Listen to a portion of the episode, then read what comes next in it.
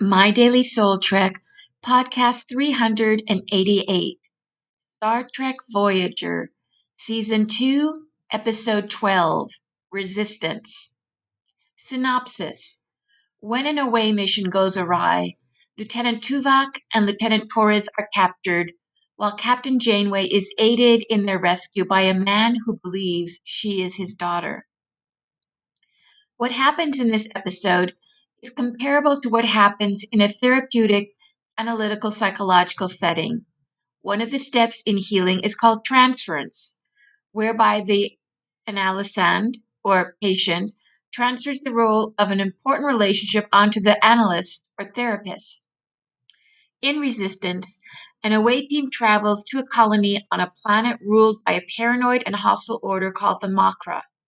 The Mokra captures Lieutenant Tuvok and Lieutenant B'Elanna Torres. Meanwhile, Captain Kathryn Janeway is injured and rescued by Caylem, a resident of the colony, who seems to believe that Janeway is his long lost daughter, Rolanka. Although Janeway does not want him to risk coming with her to rescue Tuvok and Torres, he does, saves her life, but is himself mortally wounded. Here, Caylem, identifying Janeway as his daughter Rolanka and treating her as such, can be seen as analogous to when an analysand transfers onto the analyst a familial relationship, most often that of father or mother. Janeway, similar to how an analyst would act, acknowledges what is happening and understands that Caylem is very vulnerable in his associations with her. While morally bound to do her best to cause no harm to come to Caylem, he does in fact become mortally wounded.